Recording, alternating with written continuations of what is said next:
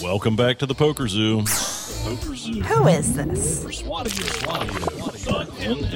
Thank you for tuning in once again to the Poker Zoo.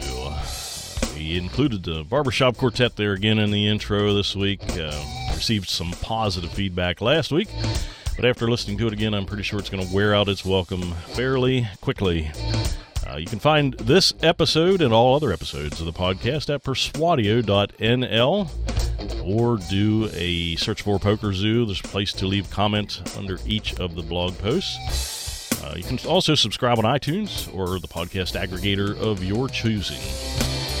Persuadeo happens to be away this week on some family matters or something we're not sure. Usually, when someone says they need to go away for a while, there's something they're not telling you. So, uh, we hope to have him back shortly.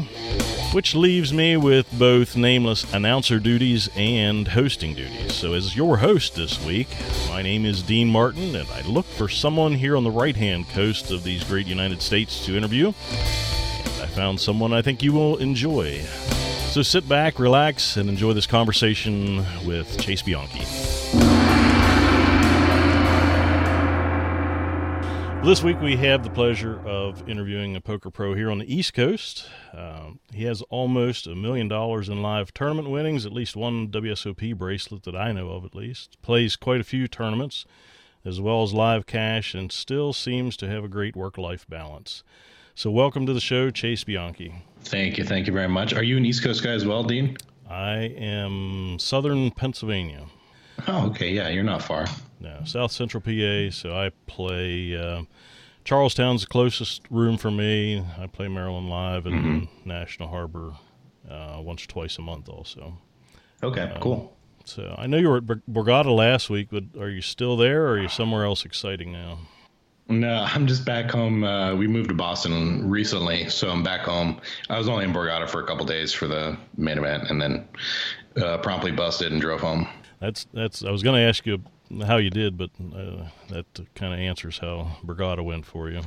Um, yeah, yeah, it was very uneventful. Just like grind all day, cooler at the end, go home. So uh, you drove home? Yeah, I drove. It was about a uh, five and a half hour drive. Okay. Down to there and back. Yeah, it's not too bad. It's not bad. Yeah. It's better than flying, really. Yeah. Well, you've been interviewed several times uh, that I've listened to, and you talked about how you got started in poker. So I don't really want to go through all that again. Uh, I'll, I'll, put a link to, I think the Thinking Poker podcast was the last interview I found, and it goes through your early years. But short version is that you started playing on the West Coast and then moved back home to Colorado, got married, and then convinced your wife to move to the East Coast and play at Maryland Live. Is that pretty close? Yep. Yep. we uh, she was on board with us selling the house, and so far uh, that was our, my bankroll, and I haven't lost the house yet, so it's gone pretty well. Well, were you there when Maryland Live first opened? I was not. So I was kind of late to the Maryland party, but I saw that they had some good games and they were they're uh, running pretty often. So that was our spot to move to. Um, but I got there pretty late after Maryland kind of kicked off, but then MGM National Harbor opened, which was kind of a uh, reinvigorated that market a little bit. Yeah, Maryland Live was crazy when it first opened. Uh, well, I play quite a bit at Charlestown, which before Maryland Live, that was the only room in the DC Baltimore metro area. So all those people came to Charlestown, and the room was crazy busy. And Maryland Live opened up with 50 tables, and wow, it uh, everyone just flocked there. Charlestown's audience dropped by 75 or 80 percent. And then, uh, of course, a few years later, National Harbor opened with an even nicer casino. So the action kind of moved down there.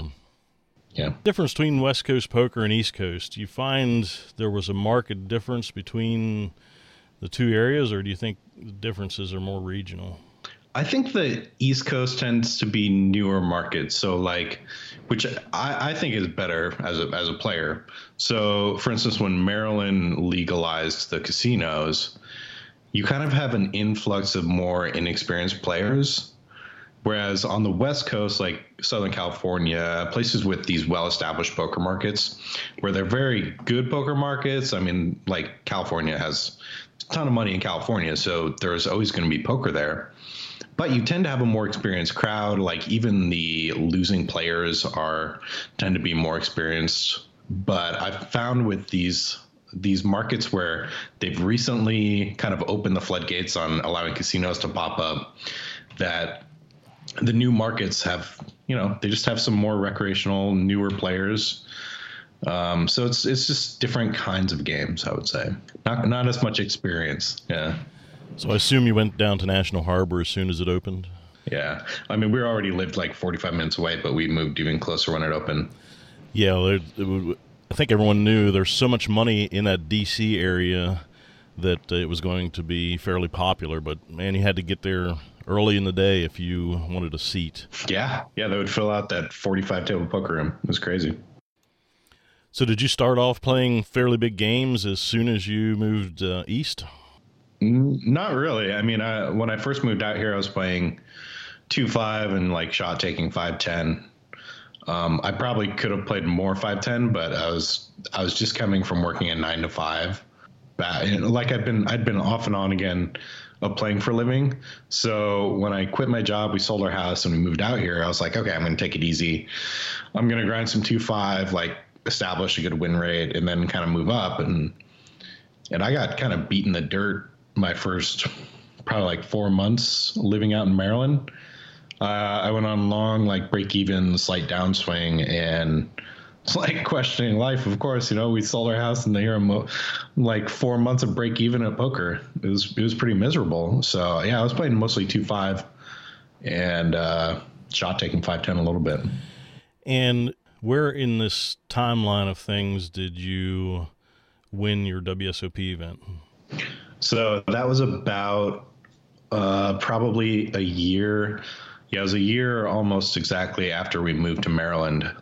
So we moved to Maryland, struggled with like two five five ten streets for about four months or so. I uh, binked off this little like 40k score in LA at LAPC. Um, and that kind of catapulted me a little bit. It kind of sustained me a little bit.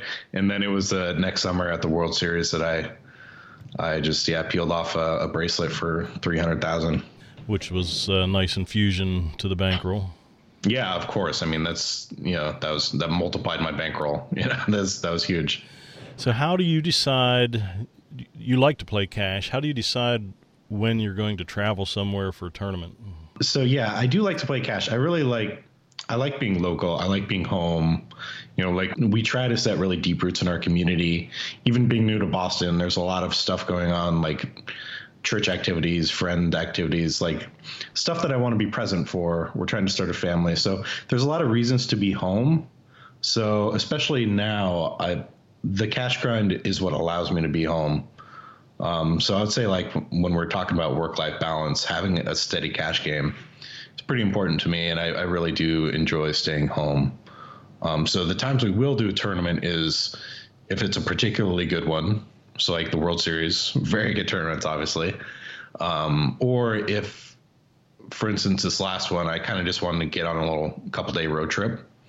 Um, or sometimes we'll combine it with a vacation, so we'll go to like Disney World and play a tournament in Florida. And when you go to Vegas for WSOP, how long do you stay out there?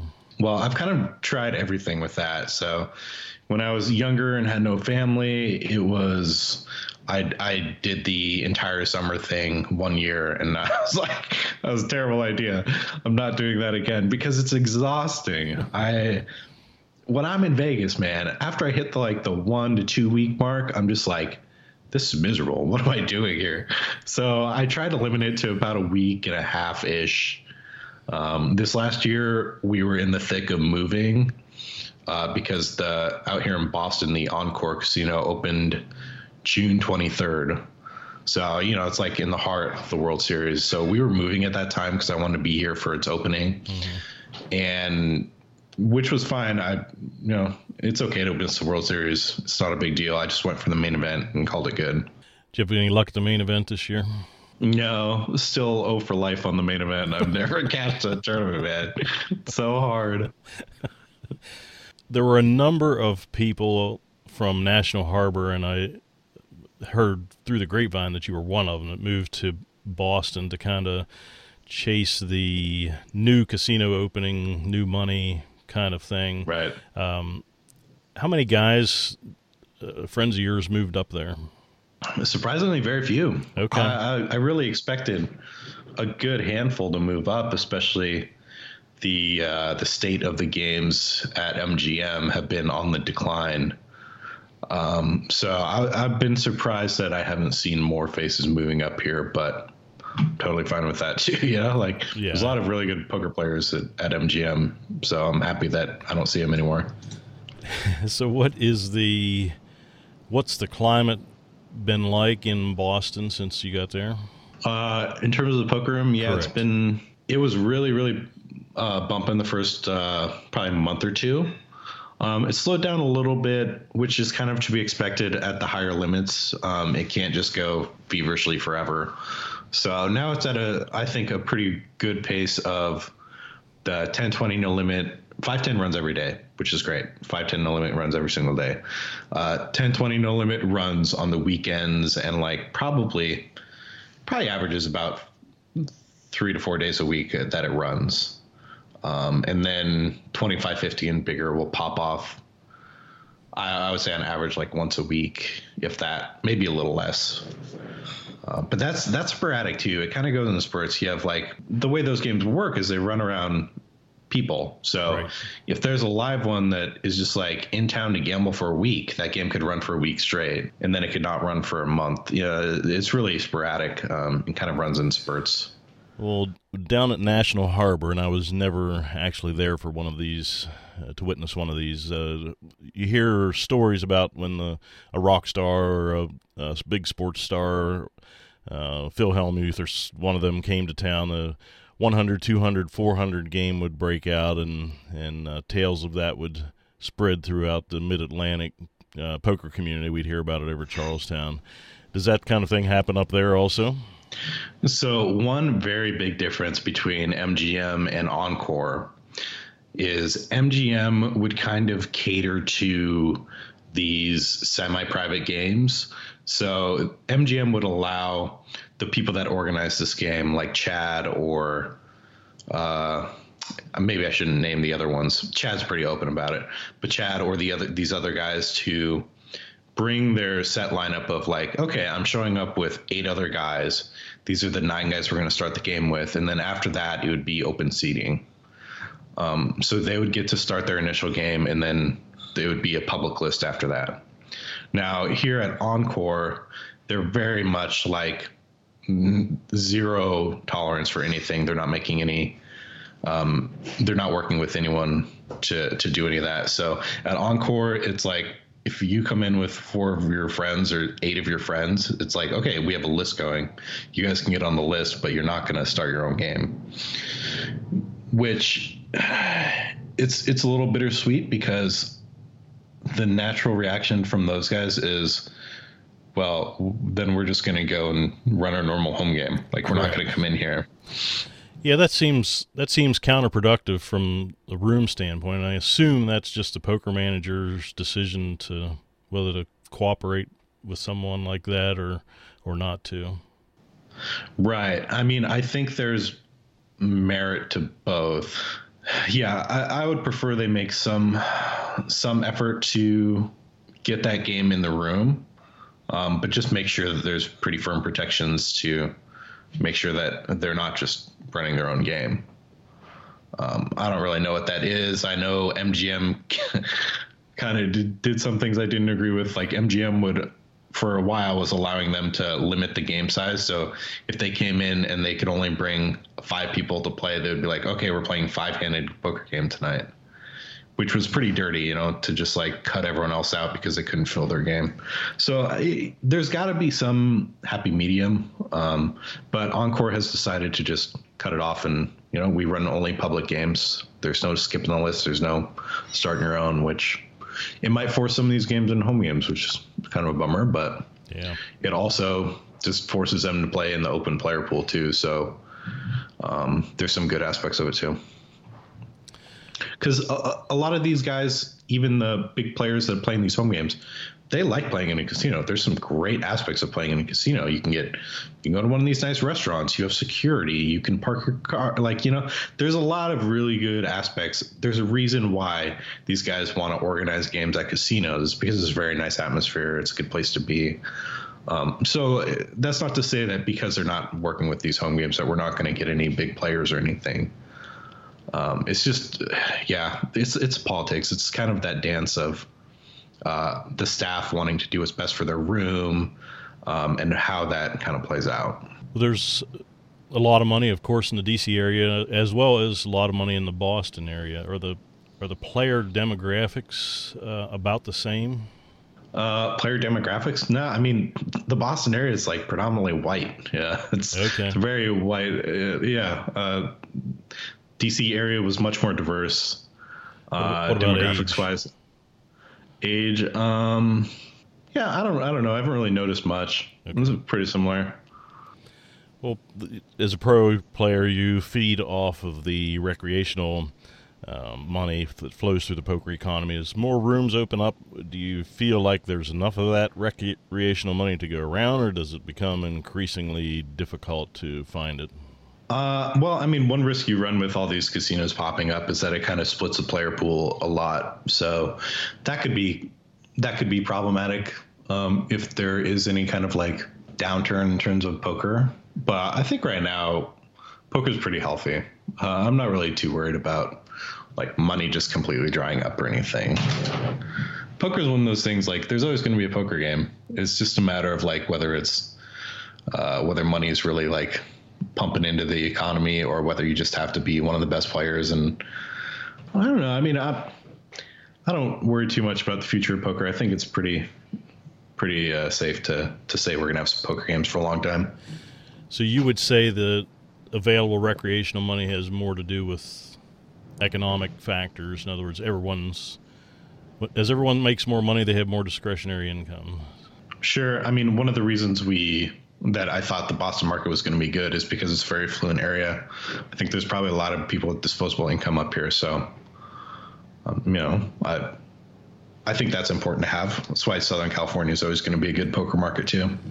Yeah, well, uh, thinking speaking of Southern California, and we were talking earlier about organized games. Uh, Chris had interviewed Lyman a couple podcasts ago, and it was interesting to hear how the casinos kind of work with several of those guys to who who have friends and can organize a fairly big game, and they kind of give them a partial rake back on the on the game. Um, is there any way that'll ever happen on the East Coast? You think, or is that pretty much out? I, I really doubt it. I mean, especially certainly not in Boston where they're uh, taking pretty firm stance against it. But I suspect that a lot of these, you know, these meetup games that have become popular with like the vloggers and stuff. Oh yeah, you familiar with those? Absolutely. So like the Brad Owens and. Mm-hmm.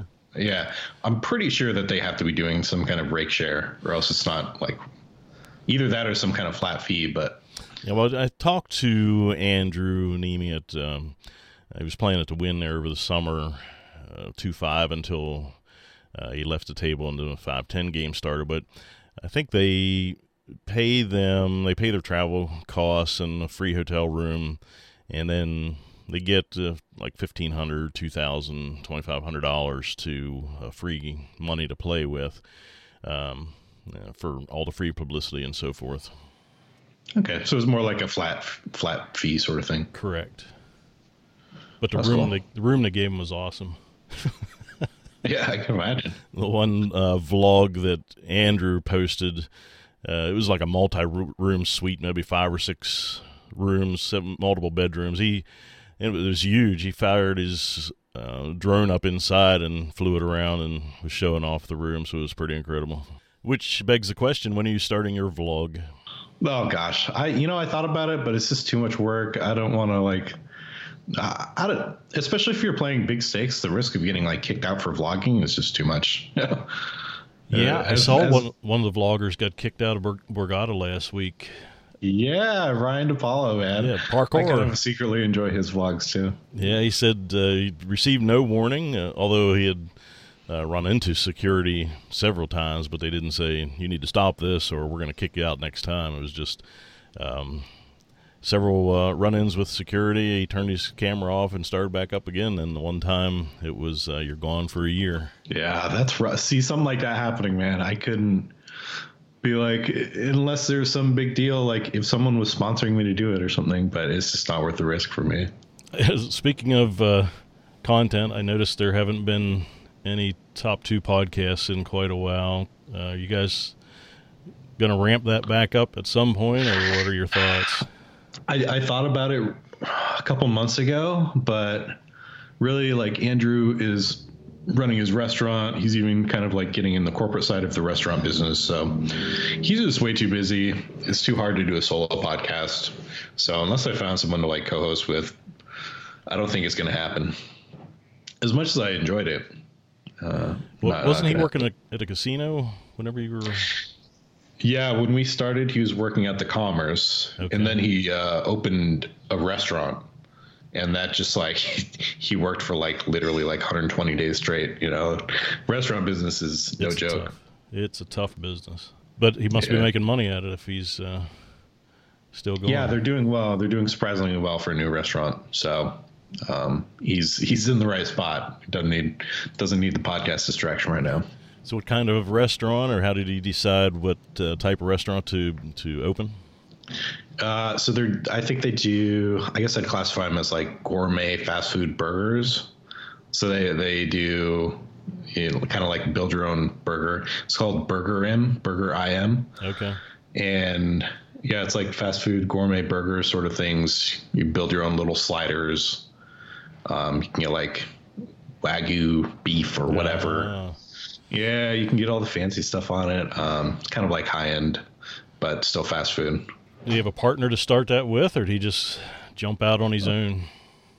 Uh, him and his wife just went for it. It's a like kind of new franchise, so I think they were. It was a low entry cost sort of thing, opportunity.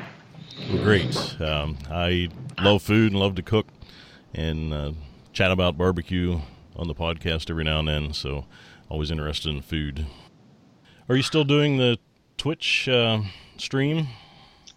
Not really. Um, online poker is just not really worth it right now. I don't know. Do you play online, Dean? I play on Global a bit and a few of the PP poker clubs that I know um, know guys that are running them and so forth. So, but that's about it for me. Okay. Yeah, I mean, in terms of comparing it to the live games I can play, it's just really not worth it. Um, I was doing it more for enjoyment than anything, but then I'm like, you know, my hours can be better spent other places. So it kind of took a back seat, and I just haven't picked it up again. I'm surprised you play in PP poker rooms. Do you guys have like your own club or? Yeah, well, one of the guys that's in the the Poker Zoo chat group has some friends in Detroit who have a club, and so I play in one of those, and then um, Chris has his own mm. club. It's fairly small, and we just have some kind of meetup games that uh, he knows everyone that's involved. So. Other than that, if you just go out and look for a club, it's like the Wild West out there. Yeah, yeah. I don't want to step on your guys' toes, but that stuff all sketches me out really bad. Yeah, well, you've been pretty vocal, um, especially with the New York Poker King. I think I saw a, a video uh, you were interviewed about that. Yeah. And, uh, so I understand. Yeah, uh, I mean, there's been several even since then that have shut their doors and ran off with player funds. It's scary. I mean, there's no oversight. Not that there's really oversight on like sites like America's Card Room where they really just have a rubber stamp on their on their poker room, but I don't know. It's kind of one of those are too big to fail sort of things, but so is full tilt. So I don't know. It's all pretty scary, really. Maybe that's why I'm not playing online too. Yeah, well, the PP poker thing, those guys make so much money when they uh, get started, and so they want to get more and more players and start playing fast and loose with credit. You know, say, well, just start playing. You know, I'll spot you five grand or whatever to get started, and uh, a couple guys like that lose money at your game and then don't pay you off, and then there's no cash to pay the players who actually have uh, have won and put uh, real money into yeah into uh, into the game. So Yeah. yep, it's it's like the Wild West. That's crazy. I actually had a guy I was playing cash games with at Encore. He said to me like, "Hey, like, do you have any essentially have any interest in starting your, a club with me?" And I was like, "No, but it's kind of ironic. Like, I've pretty firmly spoken out against it. Like how sketchy it is. It's, dudes are just asking me if I want to start a club. I'm like, no way. Yeah, after you've uh, after you've gone on record and spoken out vehemently uh, against yeah. Uh, several of them. Screw NYPK club. Join my club. Yeah. So, talking about keeping your at the top of your game, what what um, what do you or what have you used in the past to improve your game? I, I know some of the software that you've used. Have you do you get any live or any um, personal coaching? Do you have a coaching a group of guys that you share uh, hand histories with, or do you just do everything on your own? Uh, yeah, so I've I've definitely done like training sites, especially when I was um, newer into poker. Uh, training sites were a big deal, especially back then. Um, just like getting insight into this base, basic strategy and how to learn this stuff. I think train, training sites are a really good resource. Um, I think once you get more advanced, you should probably be. You can still do use training sites, but I think most of your study should be self-led um, meaning like you should be taking the hands that you played, using software, plugging in ranges, um, kind of doing some self-guided study, and maybe you need to like figure out how to even like use these programs like a solver or or even like uh, flopzilla or there's plenty of different poker programs out there um, so I, I really do think that once you get to a more advanced stage you should be doing more self-led um, poker study. I also have a, a study group. I had one in Maryland that I'm still active in, and then uh, now I have a new study group in Boston, which is the one in Boston's more casual, but we we do share some strategy discussion, um, which is always good to have some peers to bounce hands off of. Uh, I think I think that's valuable as well, but that probably shouldn't be your main uh, study. You know, you should definitely be doing some self-led study. So then, how do you decide uh, splitting your time as far as uh, table time on the table versus time off the table studying? Um, this is one where recently I have not been doing much studying, or is not as much as I should. Just because I've been playing, I've been like trying to just grind as many hours as I can at the new uh, casino opening. Um, but typically, I think you should be around 10% of your hours are study hours. So um, there's a couple ways you can do that. Um, if you're playing full time and you want like four hours a week to be studying, um, then maybe you can take one of your days off and or one of your half days off. You study for four hours and you kind of do what you want with the rest of your day. Um, another way that I've seen people do it is um, they'll study for like an hour before they go and play a session. They'll like run some ranges on a hand um, and do like an hour before each session that they play, and then they're able to get in you know like four or five hours in a week. So I, I think either approach is fine, or you know whatever whatever works for you. But I would I would aim for around ten percent of your hours to be study hours, um, and even when you're more of a beginner player, you could even be doing probably more than that. Especially if you're under like bankroll restrictions, it's not as easy to just fire up uh, poker session all the time. If you're short rolled, I mean, you can always study. Studying is free. Yeah, well, I'd like to get over to work life balance. I know I've heard you talk about this before, but with the, even with the photos you post on Instagram, it's not just chip porn photos. It's um, um, nature shots, vacation shots. So I know you make a concerted effort to maintain a a good life outside of poker. Um, maybe you can talk about why that's important to you.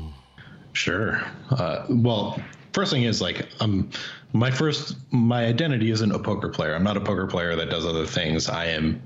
Uh, I'm a son of God that does that plays poker. So there's like a big distinction there, and where that's actually that's definitely something I struggle with. Is I put too much of my identity in poker. So this can lead to me like if I have a downswing, man, I like feel terrible about myself because I view myself as like a poker player first, which is not how I should. So yeah, I think having that perspective of poker is something that I do, but it's not who I am.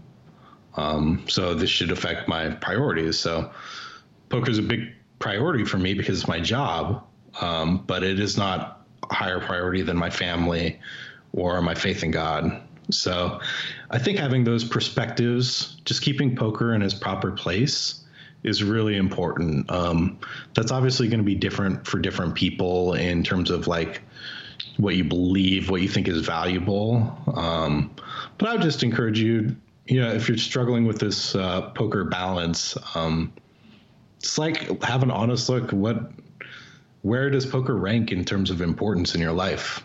I mean, maybe you're, maybe it's too high. Maybe, yeah, I don't know. That's that's what I would encourage people. Look, what importance is poker really in your life, and is it matching your priorities in terms of like what you're actually doing?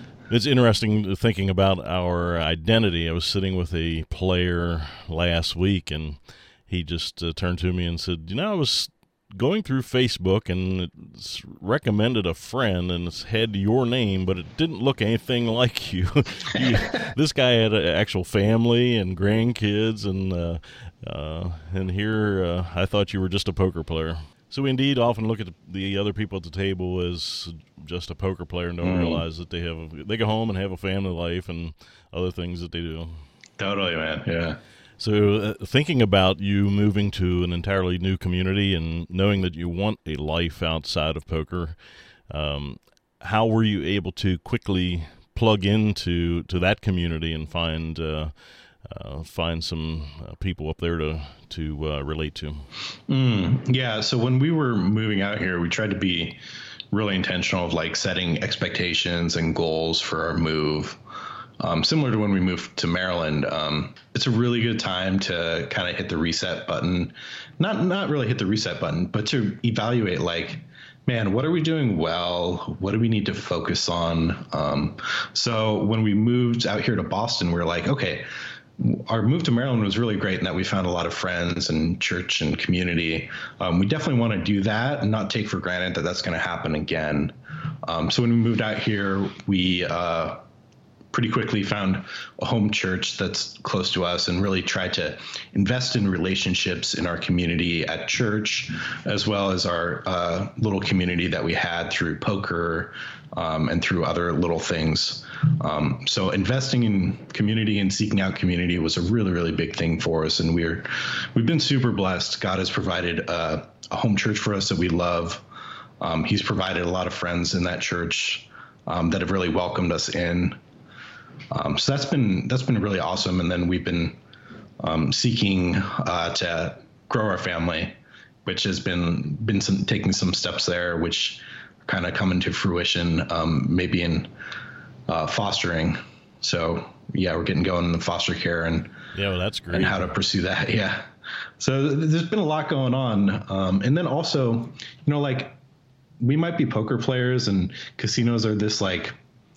Uh, you know we're trying to take each other's money and it can be kind of hostile but like i still want to have relationships i want to have friendships at the poker table at the casino um, so one thing i've been intentionally trying to do is like just talk to people build relationships hopefully even some friendships uh, are forming. Um, and i really like this is this is where i go to work every day. I want to be able to like smile and say hi to people and have a have a nice place to go to work. Um, so yeah, some those are some intentional things that we've been seeking out. Yeah, I remember when I first started playing, I was uh, very focused on trying to improve my game and kind of sat there quiet with my head down and was focused on playing well and trying to make money and. Uh, the first kind of friend that I made at poker, uh, heard a guy talking about uh, uh some Stratocaster guitars that he had, some nice collectibles, and of course mm. I've played guitar and drums and piano for a long time, and so started to ask questions about that and talk about life outside of poker, and found out he was a, a amateur radio operator also like myself, and we had a lot in common, and we've been uh, we've been friends ever since, and uh, so from then on I try to find interesting people to talk to and relate to. Uh, there's a guy uh, in the room at Charlestown that I know had a lot of money. People talked about him having a lot of money. So one day I just asked him because I'm kind of interested in how people get started. I said, "How? What is the? What's the first big break you got? First time that you um, got that big break to uh, to bust out?" And he told me the most interesting story, and I won't have have time to go into it now. I'm hoping to interview him sometime, actually, uh, on the podcast here. But uh, just a, a crazy story and a confluence of life events that uh, that turned out to start him on the path to multimillionaire. So yeah, that's really cool. Yeah, people have interesting lives outside of the poker room. Yeah, totally. And I'm really, it's really cool when someone actually asks something like about me and not just about me playing poker. You know, like when if I want to connect with someone, like I mean, we can talk shop a little bit. Of course, this is our commonality. We we're we're all playing poker here. This is an easy way to connect with you. But like, I also want to know like, there's guys that I've played countless hours with in Maryland. That some of those guys like, oh, I was like, hey, how's it going with your girlfriend? Or um, how are your kids doing? Stuff like that. You know, like if I if I want to get to know you, I want, I want to talk about more than just poker. Um, but you don't have to be best friends with everyone. But that's really cool that you go there with the, those guys that you're playing with. Yeah. Well, I don't like to talk strategy at the table, first of all, and um, uh, secondly, it it gets boring just talking about poker all the time. There's a gentleman uh, that um, I remember every time I sat beside him it just becomes annoying because he's constantly talking hand after hand and what what he had in the last hand and how he would have should have played this and um, so I'm sitting with uh, at, a, at, a, table one time and I saw him walking up and taking a seat and the guy beside me says uh, I'm out of here. I need a table change. He said I can't stand sitting beside that guy because all he talks about is poker. So uh, we don't want to be that guy. Yeah, I mean, it's tough because I totally know what you're saying, and like I'm even like picturing people in my mind that are that I play poker with. Especially for listeners out there, for you two, do like I've been surprised when those guys that annoy me, if I like do engage with them and like talk to them about like fishing or you know like try to talk to them about something else, man, you might actually have a conversation. They won't be talking strategy for a while. So there, the tip yeah, of the day. Yeah, like engaging, even though it's hard, yeah. is usually better than just like because then all you do is you be, get quiet and they talk more, you know.